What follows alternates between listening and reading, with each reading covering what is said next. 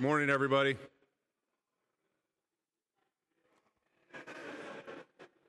Doesn't help.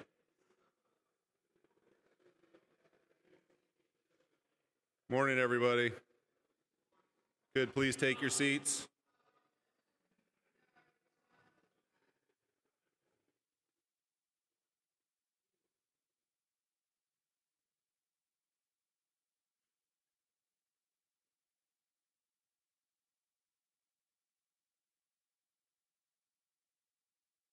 Reading today is in Genesis 21, verses 8 through 21.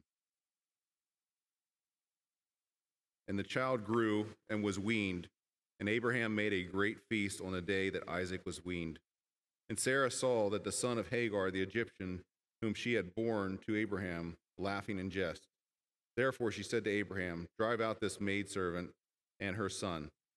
The son of this maidservant shall not be an heir with my son, with Isaac. And the matter distressed Abraham greatly because of his son. So God said to Abraham, Do not be distressed because of the boy and your maidservant.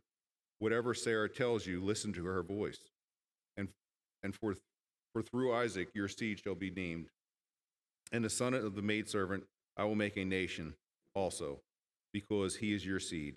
So Abraham rose early in the morning and took bread and a skin of water and gave them to Hagar, putting them on her shoulder and gave her the child and sent her away.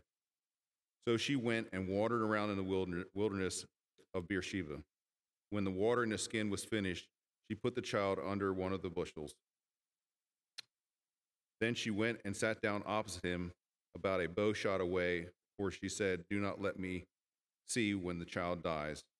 And she sat opposite him and lifted up her voice and wept. Then God heard the voice of the boy crying, and the angel of God called to Hagar from heaven and said to her, What is the matter with you, Hagar? Do not fear, for God has heard the voice of the boy where he is. Arise, lift up the boy, and behold him, and hold him by the hand, for I will make a great nation of him. Then God opened her eyes, and she saw a well of water, and she went and filled the skin with water and gave the boy a drink. And God was with the boy, and he grew, and he lived in the wilderness and was an archer. He lived in the wilderness of Paran, and his mother took a wife for him from the land of Egypt. These are the very words of God. Blessed be the word of God.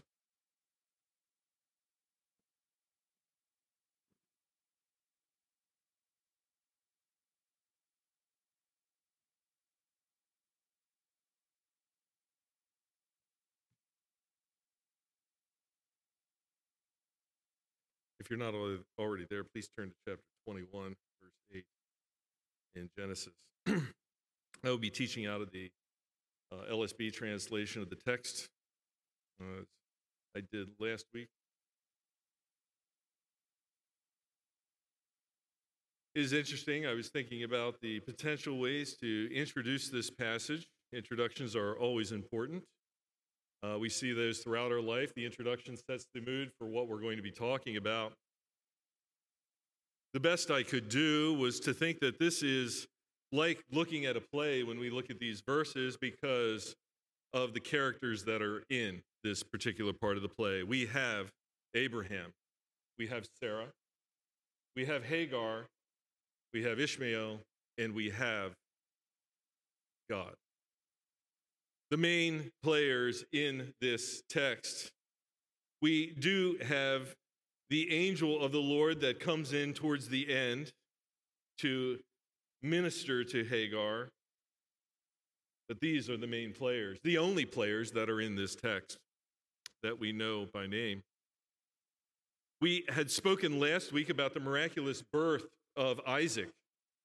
We had spoken of not only how Sarah would at 90 years old that she could conceive, that the Lord allowed this to happen, that there was something miraculous that occurred,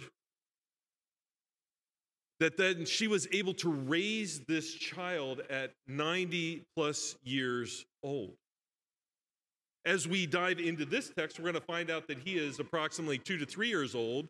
When he's been weaned, that means he's been nursing for two to three years. She was 90 years old. There had to be some form of renewal that came to Sarah to enable that to happen. And in turn, with Abraham too. Because 100 year old men don't deal with two year old sons very well. So we know that the Lord was working miraculously in. That, the, that Isaac, as the son of the promise, as the, the one, he who laughs, the name given to him because when they had heard the news that at such a great age she would have a son, they laughed.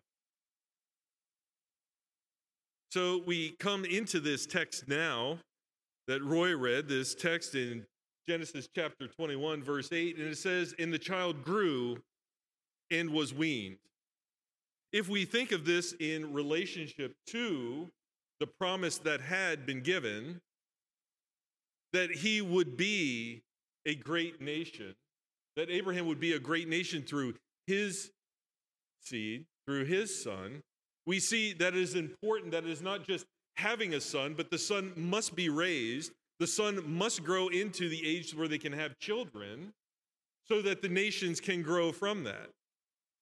The text is very short but very blunt, and it said the child grew and was weaned. He has made it to the next stage of life. He is no longer so dependent on his mother for nourishment that this is a momentous occasion for the promise. God is actively working through all of this. I cannot stress enough that God is not the absentee watchmaker who puts all these things in place, winds them up, and sits it on the table and lets it run until it runs down. God is actively involved in this. We're going to see God actively involved in this story too. So it says that the child grew and was weaned and he so as we approach that next section of his life it says abraham made a great feast on the day that isaac was weaned he was no longer nursing to his mother. And so a great feast this is a momentous occasion. The promise is true. The promise is coming true. The blessing is here. This son isaac the one we didn't think could happen has occurred. And look, he's growing in size and stature and maturity. It is a time for a party, a time for a celebration. And so, Abraham, because of who he is, because of the lands that he owns, because of the flocks that he has, he is living in a pagan land, but what he does is he throws a party. That doesn't mean it's just a little house party for the people that are involved there. It would be all the people in the area would come, including those who are of pagan nature that live there. We know that he's right in the territory of Abimelech. John Weathersby's going to preach on the covenant with Abimelech next week. But we can assume that a lot of people came to this party. We can assume that the fatted calves were killed, multiples. We can assume that there was great celebration because of this day that has come. We know that in Sarah and Abraham's mind that this is the promise that God had made come true. Now, we'll take an aside just for a moment, and we're going to talk a little bit about Abraham and Sarah's faith because it's going to come to a head here, the result of it. We know that Abraham and Sarah, well, let's say it this way Calvin says it probably better than I can. Uh, their faith was defective.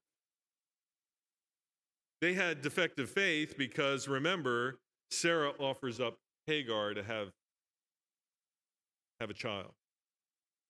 I can't possibly have a child. I'm 87 years old at that time, or whatever it is, how old she is at that time, right? So their faith was defective, not in substance. Their faith wasn't defective in substance, but with regard to method. They believed that God would give them a son. It was just the methodology they decided to tinker with. They believed that God would provide an heir for Abraham. It was the methodology that they didn't have the faith in. So we have this child with Hagar, Ishmael. A wild donkey of a man, as we're told, is what he's going to be. I would take a moment here and say that we could perhaps say that this entire narrative here is all about faith and unbelief.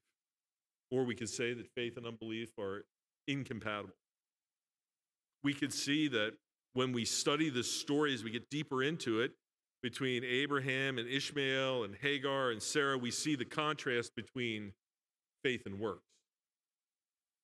We see the difference between trust in God and trust in man and the results because of that. We could say also that we would say that when we learn what is going on here, we, we learn that it's not about us, but it is about God and what He does. So they had a problem with methods when they when they came in that, and that's what leads into verse 9, where we're standing at.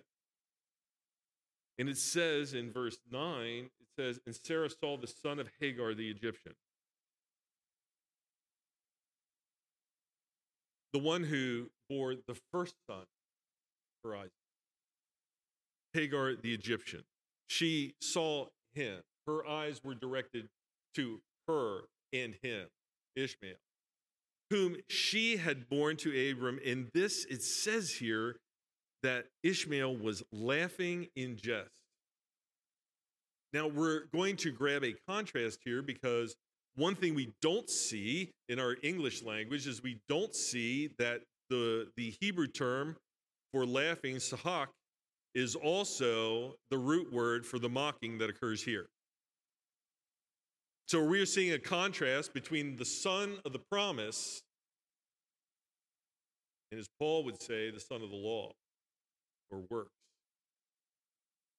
The one is the son of the promise, the laughing one that is rejoicing in Isaac. And then we have this one who is Ishmael, who is denying the promise and the blessing that God has given by his laughing and his jesting. He is not only mocking Isaac, and he's not only mocking Abraham and Sarah, but he is also directly mocking the Lord. He is in direct opposition or apposition to what the Lord has taught. The Sarah is there. We can imagine this party. We can uh, actually we probably can't even imagine the size of this party. But we must uh, we, we, we must we must imagine that there's music, there's great celebration, that Sarah and Abraham, this is the promise, and Isaac is the son of the promise. The only son that he will have with Sarah. He will have other sons, we're going to find out after Sarah passes, but he's the only son through Sarah that he has, the one of the promise, the seed of the blessing. In this great celebration, and there, Sarah, the one who has borne this son, the son of the promise, sees over to the side the finger pointing, the laughing, the mocking of what has come. There's no way that this boy, this child, this one who could be the son of the promise, born to a 90 year old woman, now 93 years old, 92 years old. The mocking that happens. We see the contrast of the great party, of the great feast of belief, to the unbelief that is demonstrated in verse 9 the mocking and the laughing at Isaac. 10, the result we, we have there is therefore she said, Sarah said to Abraham, drive out this maid servant. Now the terms for Hagar have changed. Maid servant is the, is, the, is, is the term that is used here. Before she was the maid, right? Now she's has that almost that uh, that slave sort of idea that is captured here. Uh, the viewpoint of who Hagar is is different now for Sarah. You must drive out this maidservant, this one who has this son to you, who is mocking the son of the promise. You must drive her out. Sarah, maybe unwittingly not realizing what this is, but she is basically stay, stating forward there that belief and unbelief cannot coexist. Those who trust in the promise cannot exist with those who do not trust in the promise. They cannot coexist in the same place. They cannot live in the same lifestyle. They cannot be together. You must drive her out and her son, her 16, 17 year old son, must go with her. These ones who are jesting at God, who are mocking the Lord, who are mocking the only true God, these beings of creation who are laughing at God, you must drive them out of our camp. They can no longer be here. Now, from Sarah's perspective, it could be just self preservation. I mean, I wouldn't want to be. Could you imagine that the son of the maidservant laughing at your own true son? But in reality, what we're seeing here is the difference between belief and unbelief. Belief and unbelief. Now, we, we know that Sarah and Abraham wouldn't have 100% perfect belief, but they certainly are growing in maturity with their belief and trust in the Lord. They have had a son at 90 years old for Sarah and 100 years old for Abraham. You must drive this other one out. You must drive this other one, the son of the works of man, out. You must take this son, Ishmael, who is the product of manipulation and untrust, you must drive him and his mother out of this camp. And then it says, The son of this maidservant shall not be an heir with my son, with Isaac. It is so fitting that in Sunday school class today we were talking about adoption and heirs that are here. And Sarah says that this son to the maidservant, uh, he's not going to partake of this, uh, uh, of whatever the blessing is from the Lord. Now, again, I would propose to you that Sarah is speaking uh, with, without thinking much about what has uh, the Lord has promised right here, that she is probably speaking out of a point of uh, anger, perhaps, uh, unbelief, uh, and, and, that this is the result uh, that has occurred, that she just wants them gone. But it tells great truths here that this son that is not of the promise will never be part of the promise that God has given. He will not be part of what God has given to Isaac. He will not be part of that son of adoption that Isaac has. That adoption into the family of God. He is not, Ishmael is not the one through whom the seed, which we know as Christ, will come. And therefore, he must be gone and his mother too.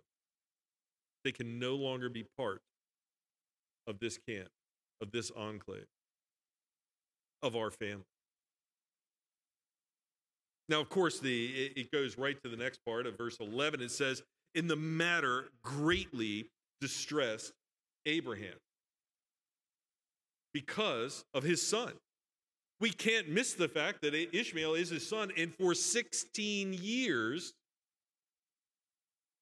there's quite, there's quite a difference between how you act around, say, a 14 year old son when Isaac is born and a newborn. We can imagine, or we would know and assume that, that Abraham did things with Ishmael, that Abraham raised Ishmael to be a young man, that he taught Ishmael how to do things whether he's going out and hunting game, out tending to the flock, household administration, he would have certainly spoken about the Lord God too. So it greatly distressed him that this son, this fruit of his loins, that his true wife was saying, You must get rid of them. And he is worried, he is anxious, he has anxiety because of this. Perhaps Abraham was straddling the fence between the non promise and the promise being in the same camp and household. but it's now all come to a head. Isaac is growing up, he's becoming mature. Sarah says they must leave. Ishmael and Hagar must leave. Verse 12 So God said to Abraham, God knew what was going on in Abraham's heart and his mind. Take for a moment, uh, take a take a we'll take a short journey through the scripture and we'll go to Psalm chapter 39. And we'll take a look there and just see what it has to say to us about God, about what God knows, what God does. Psalm 139.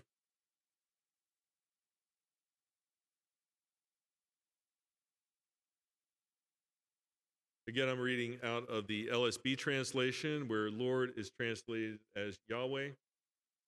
Verse 1 O Yahweh, you have searched me and known me. You know when I sit down and when I rise up. You understand my thought from afar. You scrutinize my path and my lying down and are intimately acquainted with all my ways, even before there is a word on my tongue. Behold, O Yahweh, you know it all. You have enclosed me behind and before, and you have put your hand upon me. Such knowledge is too wonderful for me. It is too high. I cannot attain to it. I want to continue a little bit further because it fits with the lesson. Verse 7 Where can I go from your spirit? Or where can I flee from your presence? If I ascend to heaven, you are there. If I make my bed in Sheol, behold, you are there. If I lift up the wings of the dawn, if I dwell in the remotest part of the sea, even there your hand will lead me, and your right hand will lay hold of me.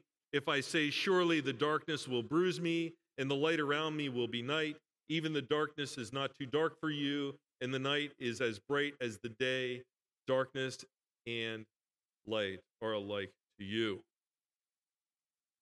So when it says in Genesis that, mm, that, that Abraham is greatly distressed,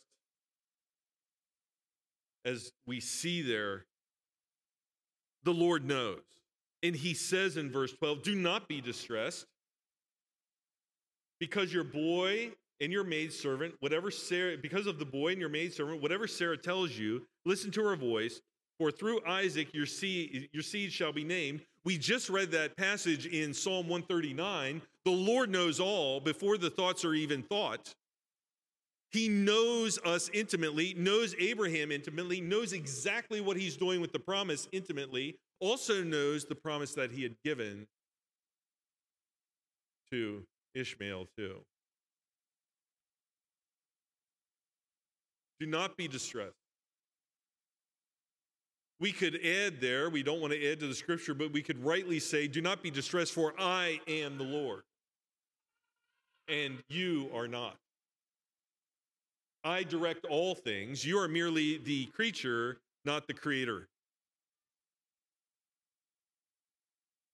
Whatever Sarah tells you, you do what she says because I know exactly what she's telling you. I knew it before she even said it. And I also know that belief and unbelief cannot live in the same place together.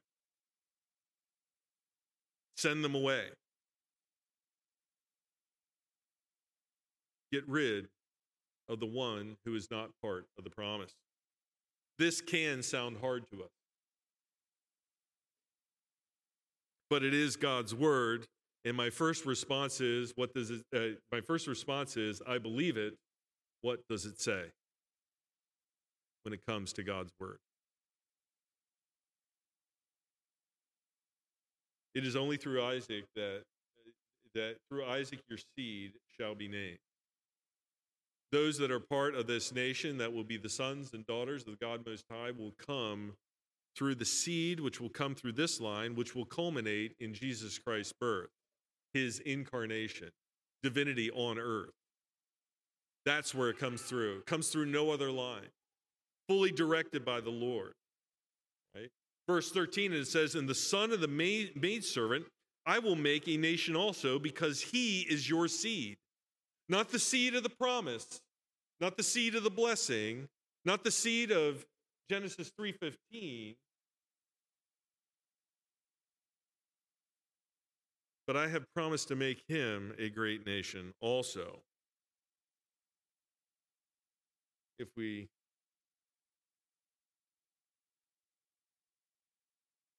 turn back for a moment here.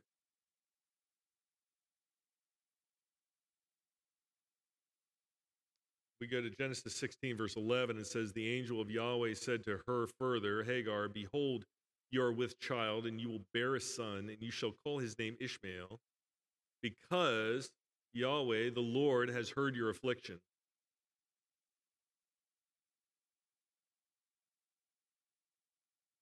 He has heard of the affliction of Hagar, what has happened, that she is having this son. And he says, I will make him a great nation also, yet not the nation of the promise. Only that comes through Isaac. Verse 14 So, as we came through the scriptures, we had the celebration of the promise. We have the problem of belief and unbelief. And starting in verse 14 through around 16, we're going we're gonna get more into that, the, that the unbelievers must leave. That belief and unbelief cannot coexist in the same place. Verse 14, it says So Abraham rose early in the morning and took bread and a skin of water and gave them to Hagar, putting them on her shoulder and gave her the child. Now, we must remember that Ishmael is 16, 17 years old here. He's a young man. Gave her the child and sent her away. So she went and wandered about in the wilderness of Beersheba. It I get it.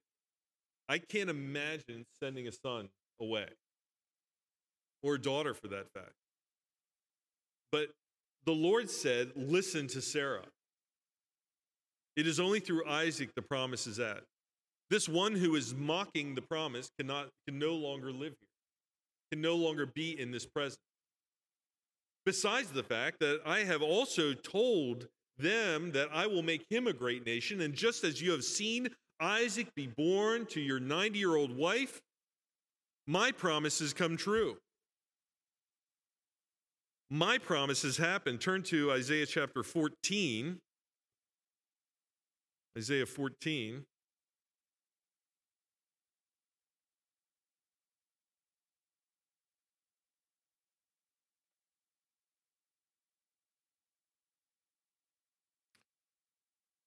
Fourteen, verse 24.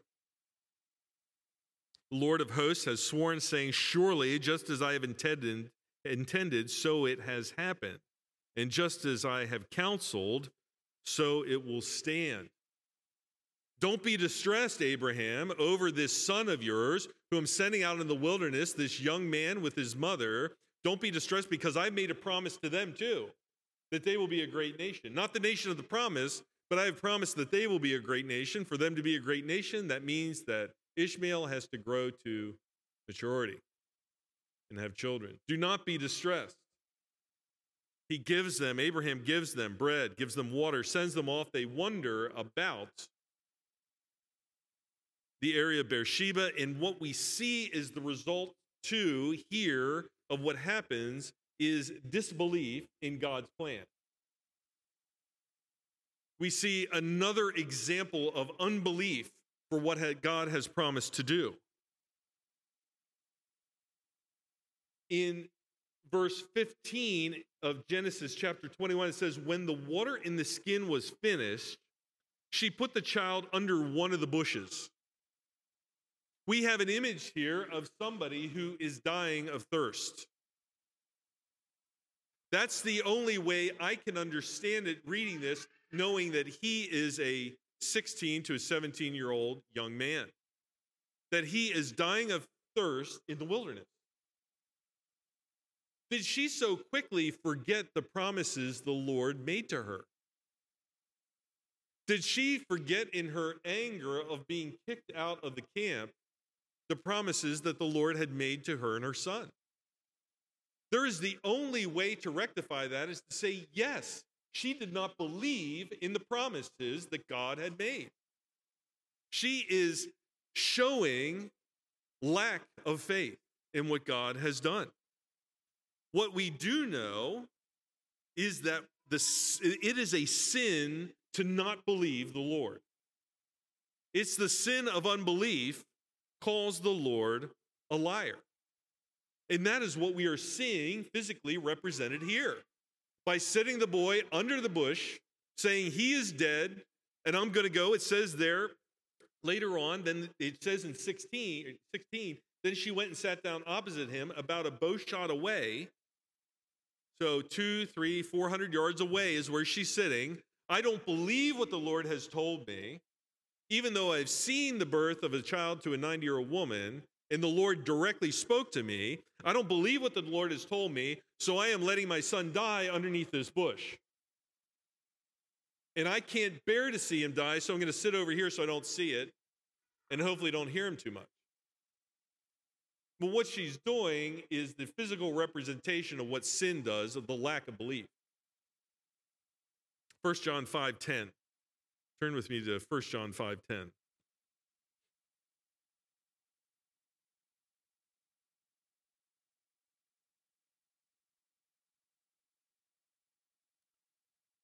The one who believes in the Son of God has this witness in himself. The one who does not believe, eh, believe God has made him a liar. To not believe what God has said is to say, God, you are a liar. To take these words of Scripture and say, I don't believe that, is to say, God, you've lied to me.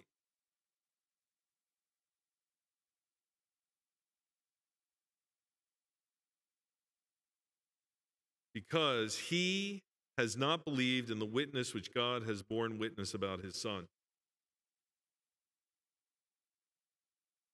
So, way back there in Genesis, we see Hagar and Ishmael. We know the promise that the seed to come, that the Jesus to come, and they know that they have received the promise that God will make Ishmael into a great nation, and they don't believe. We saw they didn't believe when Ishmael was mocking These unbelievers have been driven out of the camp. Faith and unbelief are incompatible. The sin of unbelief is without hope. You're seeing that representation, that physical representation of lack of hope right here. I'm just going to lay my son down underneath this bush and hope I don't hear him pass away. It's sad, really. It's really sad because she heard directly from the Lord what he was going to do. Yet the Lord is true to his promises even when we don't believe them. The Lord is true to his promises even when we don't believe them. Verse 16, I'll read it one more time. Then she said, she went and she sat down opposite him about a bowshot away, for she said, Do not let me see when the child dies. And she sat opposite him and lifted up her voice and wept. Uh, there are so many things that are here, so many things that that that, that come up, and we think about of, of what the situation is, the stress and the anxiety, the lack of trust in the Lord, the lack of trusting in what He said He was going going to do. Uh, we can hear almost the wailing and the weeping that is happening by this mother say, but God. Then God heard in verse 17, heard the voice of the boy crying, and the angel of God called to Hagar from heaven and said to her, What is the matter with you, Hagar? Do not fear. God has heard the voice of the boy where he is. We could take that back to what I read in Psalm chapter 139. God knows it all. God made the promise and he doesn't go back on his word. God said what would happen. He is going to come through with his promises. Do not fear that the boy will die because he won't, because my promises stand throughout time. For God has heard the voice of the boy where he is. Verse 18 Arise, lift up the boy, and hold him by the hand, for I will make a great nation of him, the reminder of what he had previously said he was going to do. Ye of little faith. Ye of little faith. Then look what it says in 19. Then God opened, opened her eyes. I want to pause right there for a moment. If we could turn to Joshua, I want to say Joshua 21.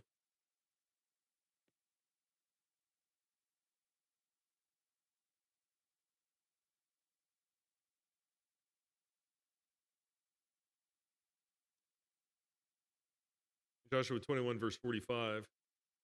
Not one promise of the good promises which Yahweh had promised to the house of Israel failed.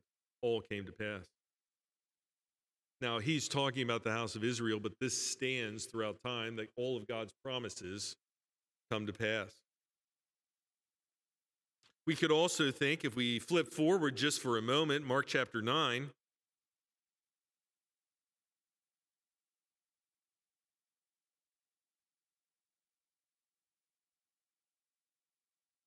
I always love this particular story. It is the the story. It comes in around verse 14 of the man whose son is being thrown into the fire uh, by a demon, also trying to drown him. If you skip down to verse 22, he gives a little bit of a discussion there. The man and it says, and it, that meaning the demon, the possession has often thrown him both into the fire and into the water to destroy him. But if you can do anything, take pity on us and help us. And Jesus said to him, If you can, all things are possible to him who believes. Immediately the boy's father cried out and was saying, I do believe, help me with my unbelief. I do believe, help me with my unbelief. We could add, if we were talking about belief in a, in a greater, more detailed, topical, topical way in this particular message, we could say that Jesus sees what the Father has done and does those same things. Hagar does not believe he's helping her with her unbelief. It says that her eyes are opened. And immediately the water had run out and had dried up, and she saw a well of water, and she went and filled the skin with water and gave the boy drink. Verse 20 And God was with the boy, and he grew, and he lived in the wilderness and was an archer. And he lived in the wilderness of Paran, and his mother took a wife for him from the land of Egypt. He would become a great nation. Now, we land at the end of the story there. We learn a couple things. We learn about faith and, and belief or unbelief and lack of faith that those things are incompatible. We see a child that is driven out of the wilderness with his mother. We see the lack of trust by those who have been given promises of the Lord to them, and we say, so what does it mean? What does, how does it apply to me? Well, it's interesting because Paul himself speaks about it in Galatians, about this story. And we could use this Latin term, sensus plenior, or uh, sensus plenior, which means that there is a fuller sense to this story. There's the complete se- there's the complete story of the people, and we see what they do, but it has a greater meaning also as we come into the time after the seed was born, who is Christ. We see Paul looking back from Galatians at this story and saying, Listen, there's a lesson to be learned here about belief and unbelief. There's a lesson to be learned here about trusting in the Lord and trusting in your own works.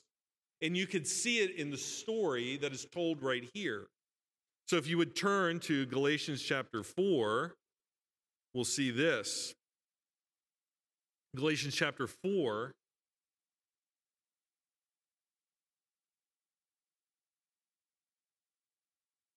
dive in right around verse 21. It says, or excuse me, 22. For it is written that Abraham had two sons, one by the servant woman and one by the free woman, the servant woman being Hagar, the free woman being Sarah. But the son by the servant woman had been born according to the flesh. We will stop right there. Methodology. They didn't trust in what God was doing, how he was bringing about the promise, so they trusted in the flesh to make it happen. My wife of 90 can't quite possibly have a child, so I'll take the maidservant instead. That's works. Trusting in the flesh to bring about the promise, right? While the son by the free woman, while the son by the free woman through the promise, this is spoken with allegory. Understand that this is not the American understanding of allegory, but this is typology, is what we're talking about. Allegory in America indicates that there's some form of hidden meaning or a hidden, hidden mystical meaning that is there. That's the, the shortest version I can give it. That is not what Paul is saying. This is a transliteration of the Greek word that is here. It is typology. This is a, this again, sensus plenior. We know exactly what happened back then, and it is exactly 100% true, and there is a fuller meaning now that the seed has been revealed in Christ Jesus. Right? For these women are two covenants one from Mount Sinai, bearing children into slavery. She is Hagar, those ones who trust in the law to save that Paul is speaking against here in Galatia. The ones who trust in the works of the law, checking boxes to make sure it's true, to make, excuse me, checking boxes to make sure I, I can check all the boxes, therefore, Lord, save me, which is a false gospel. Now, this Hagar is Mount Sinai in Arabia and corresponds to the present Jerusalem, for she is in slavery with her children, but the Jerusalem above is free. In Christ Jesus, free grace is given. Right? He's drawing that, that, that correction. The one believes in the promise, the other manipulates the situation to bring it about. But Jerusalem above is free. She is our mother.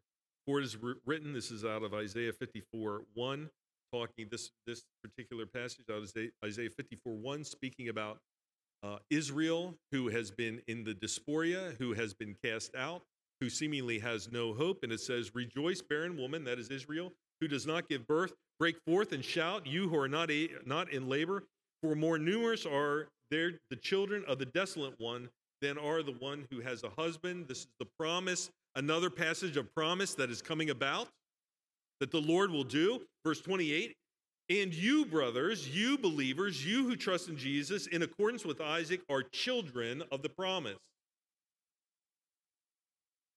The greater meaning that has come forth from the story that Paul is drawing upon, he has that ability as an apostle, not us. Best to trust them when they use this sensus plenior than trying to find it ourselves. But as at the time, verse 29, he who was born according to the flesh was persecuting him who was born according to the Spirit. Goes right back to that beginning, right back to the party, right back to the celebration. The one of the flesh is mocking the one of the Spirit. Guys and gals, we can see that today you will be mocked for your belief in Christ Jesus by those of the entirety of the world that are in the flesh, that are trusting in their 401ks, in their cars, in their jobs, trusting in their families and going to soccer tournaments on Sundays.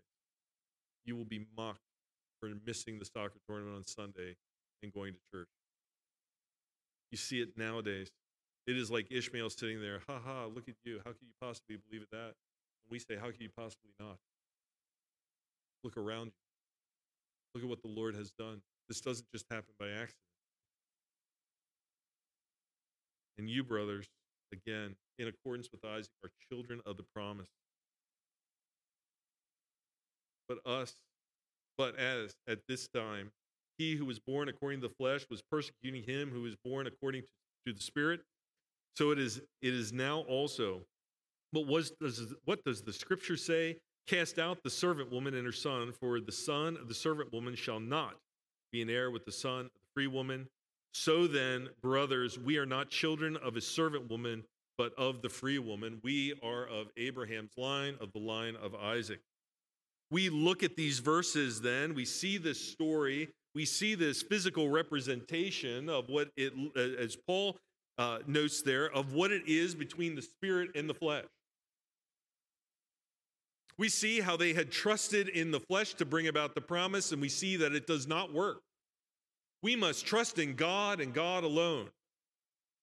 We must, when God says, believe in my Son as Lord and Savior, and you will be saved, I say, I do believe, help me with my unbelief. And He will say, I've got you covered. I've got a whole Bible that tells you all about it. Read it, be in it study it, and you will see the great works that I have done and the great works I will continue to do. We look at this story and we trust in the Lord because the Lord even provided to the non believer as he said he would do. So, how much more will he give to the heirs? How much more will he give to you that believe in Christ Jesus? How much more do you have, as, as Roy said in Sunday school class, as those adopted into God's family? I don't need a skin of water and a loaf of bread. I got the entirety of heaven as a home. I got my Lord and Savior I can see. This is just passing away. Trust in the promises that He give. Believe in Jesus as your Lord and Savior. Do not leave here today without knowing Jesus as your Lord and Savior. Let's pray. Glorious and Heavenly Father, I say that all the time. Glorious and Heavenly Father, what more can we say about you?